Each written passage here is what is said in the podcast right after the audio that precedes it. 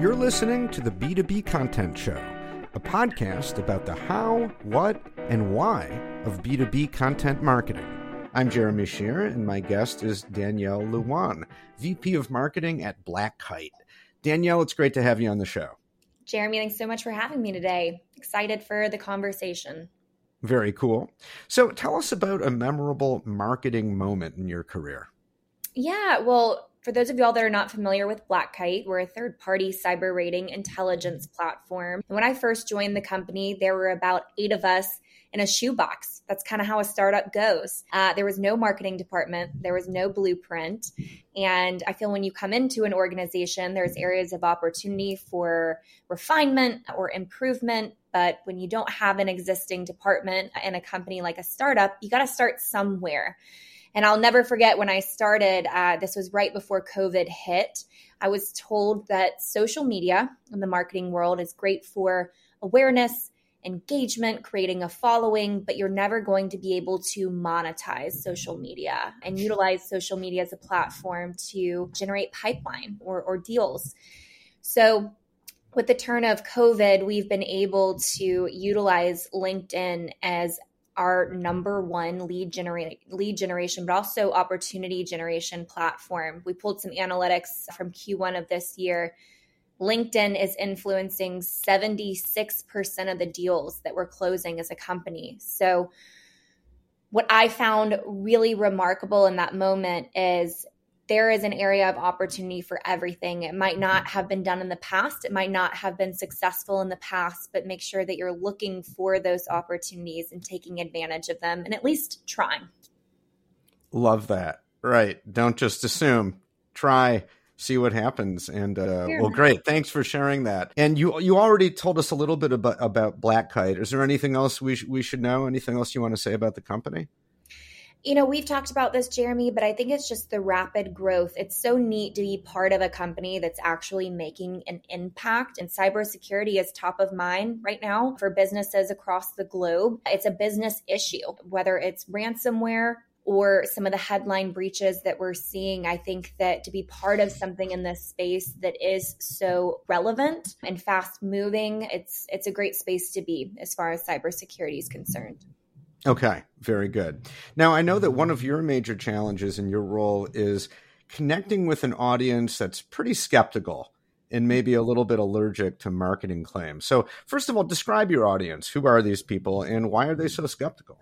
Yeah, well, we cater to cyber and risk professionals. The primary persona that's a customer of ours is a CISO, a Chief Information Security Officer. The best way that explained what a CISO's world is like every single day is they are measured by their mistakes. So, no ma- matter how many phenomenal processes and platforms and tools and people they put into their cybersecurity programs, it takes one breach for them to be be knocked within the organization.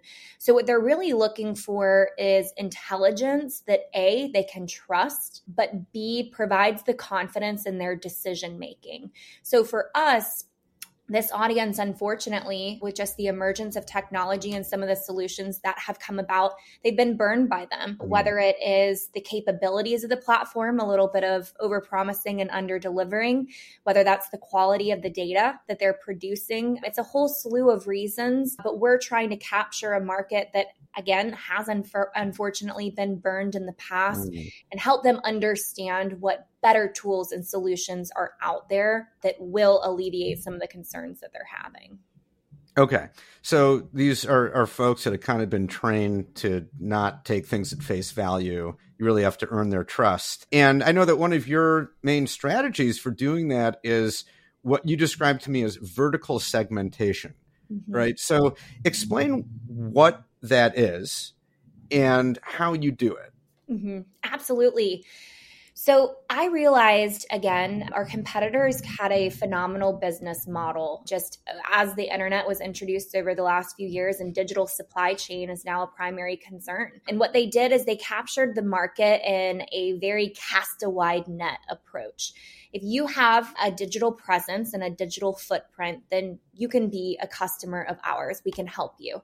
And again, that's how they broke into the market. They, they captured the market share that they have. But what happened, like all technology and all problems, is, is it beca- it's become very multifaceted.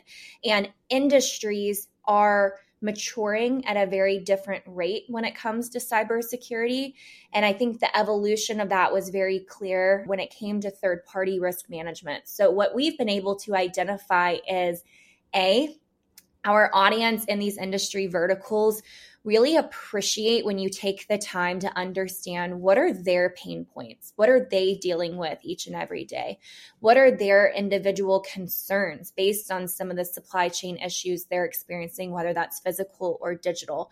And once we started asking those questions it was very clear that we uncovered that they are walking very different walks of life. They're intertwined mm. to it but how they go about their cybersecurity practice is very different. So from a marketing perspective it started there Started with a market analysis of these verticals. Where are they in the process? How mature are they? And how can we help them and their business? And we started with financial services just due to the critical information, the PII, that data. Financial services is actually the foundation of many cyber programs and clients.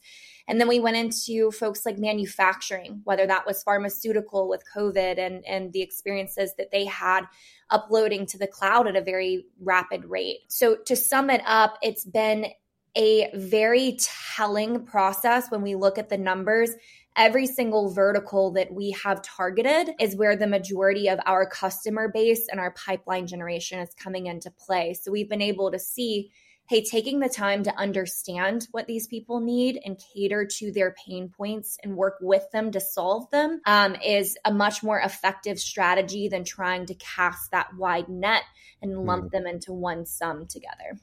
Okay. Can you give me a specific example without naming names if you don't want to of what that looks like in practice? You know, how you've been able to sort of tailor your outreach to a specific target or a specific vertical? Absolutely. So, again, with the manufacturing space, this was our vertical in our second quarter of 2021. Manufacturing is a very broad space. Um, you have automotive manufacturing, pharmaceutical, the list goes on and on. But again, we looked at what industries' supply chains are growing the fastest and where do they need visibility into the risks in those supply chains. So, we selected automotive manufacturing, which is the largest manufacturers in the world are typically automotive manufacturers. So, what we did is we selected a list, a sample size of the top 100 auto manufacturers in the world. We uploaded those to our platform, and our platform does the work for you. So we were able to create an ecosystem and in that ecosystem, it prioritized all of the cyber risks that the automotive manufacturing sector is facing, the most prioritized. Then it went through to their ransomware susceptibility. We could see that based on their geography, based on their company size. Um, so, what it did is it provided those indicators and the visibility for this sector.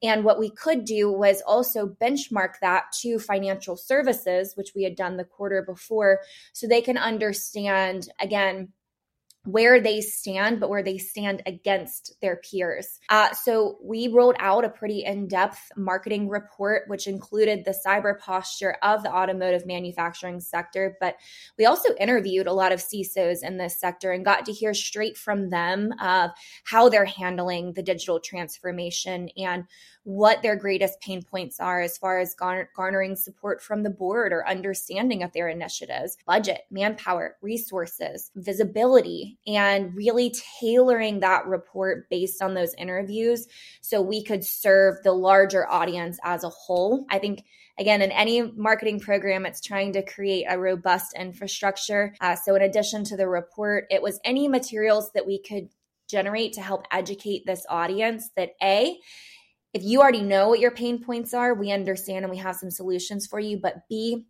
you might not even be aware of mm. the hmm. transformation and emerging threats that are happening in your space. So let us help you uncover those. Mm, okay. So, I mean, in a way, it seems to come down to kind of the simple, and by simple, I don't mean easy to do, but just like the basic concept of know your audience as well as you can. Exactly. And I think what's wonderful today is there's no shortage of resources that you can do to really do a, a, market analysis on an audience. Uh, we utilize Gartner heavily just with the inquiries and the analysts and the availability that we have there. So while I'm doing my own proprietary analysis to uncover maybe the blue ocean strategy or opportunity we have here at Black Kite, the resources that you have to cross reference that with larger industry researchers and things again to, to really know your audience. It sounds simple, but there's definitely a strategy to go around doing that so you can execute much more efficiently. Yeah, I guess there's always more you can learn. Mm-hmm. Right as the as the audience changes. So what have you learned about what not to do when it comes to gaining your audience's trust and you know learning about what they care about? Yeah, I think that probably the biggest mistake that you can do is not explain to a prospect or somebody that you're trying to get in front of what they will get out of an engagement whether that is you know them landing on your website or your social media platforms. You can market material and information all day long but you cannot answer or if it's not clear in that information what they're supposed to do with it or what they how they can take that information and, and apply it then it's wasteful. So i'm a very much why are we doing this in the first place and what is the benefit for the audience based on this material or this initiative. And I think that that will also as we grow, you know, again, we're a small company. Two years ago, it was just myself. Now we have a team of six on the marketing department. But just as you have more resources to pull off campaigns and initiatives, it's always working smarter and not harder. Mm-hmm. You know, it's funny. It, it seems like it just makes obvious sense that you'd always want to foreground, you know, here's the outcome you'll get from this. And through your research, you know, it's an outcome that's going to be valuable to them. In other words, making it all about your audience and their cares and concerns. But I guess it's all too easy to, you know, get caught up in your own stuff and mm, sort of assume like, well, our product is so awesome. It just speaks for itself. You know, they'll get it. They'll, of course, how could they not see the value? But that's usually not the case. No, and, and Jeremy, I, again, I think that seems so easily said and, and like a simple task. But to your point, and this is marketing and sales, this is really any company, it's very easily to get caught up in what do we want out of this, whether that's the sale, whether that's the recognition, right. whether that's, you know, brand loyal. But the moment that you're able in every single decision that you make to pivot that dial to to ask, what are they getting out of this what is what is the customer going to benefit from this conversation or this advertisement or this medium that i'm trying to reach them through if you don't have an answer to that then you probably shouldn't be doing what you're doing I hear you. Well said. Awesome. Well, you guys have a lot of a lot of great stuff going on. So thanks for sharing all that. Danielle really enjoyed our conversation. I appreciate your time. Absolutely. Thank you for having me today. And for any of the audience, if you ever have any questions on go to market or what it's like to work for an organization that's growing at this pace, I'm always happy to help. Okay. We'll put your uh, contact info your, to, to your LinkedIn page in our show notes so folks can reach out. Wonderful. Thanks, Jeremy. It's been a pleasure. That's it for this episode of the B2B Content Show. You can subscribe anywhere you get podcasts on any podcast app. And while you're at it, you might as well give the show five stars and leave an over the top comment about how much you love the podcast. If you'd like to be a guest on the show, or you know someone who you think would be a great guest, let us know. You can contact me at jeremy at connversa.com. That's C O N N Versa.com. The B2B Content Show is brought to you by Connversa Podcasting. Check us out at connversa.com to learn more about how we help B2B brands start podcasts to connect through conversation with the buyers and decision makers you need to get to know to grow your business. Thanks for listening, and we'll see you next time.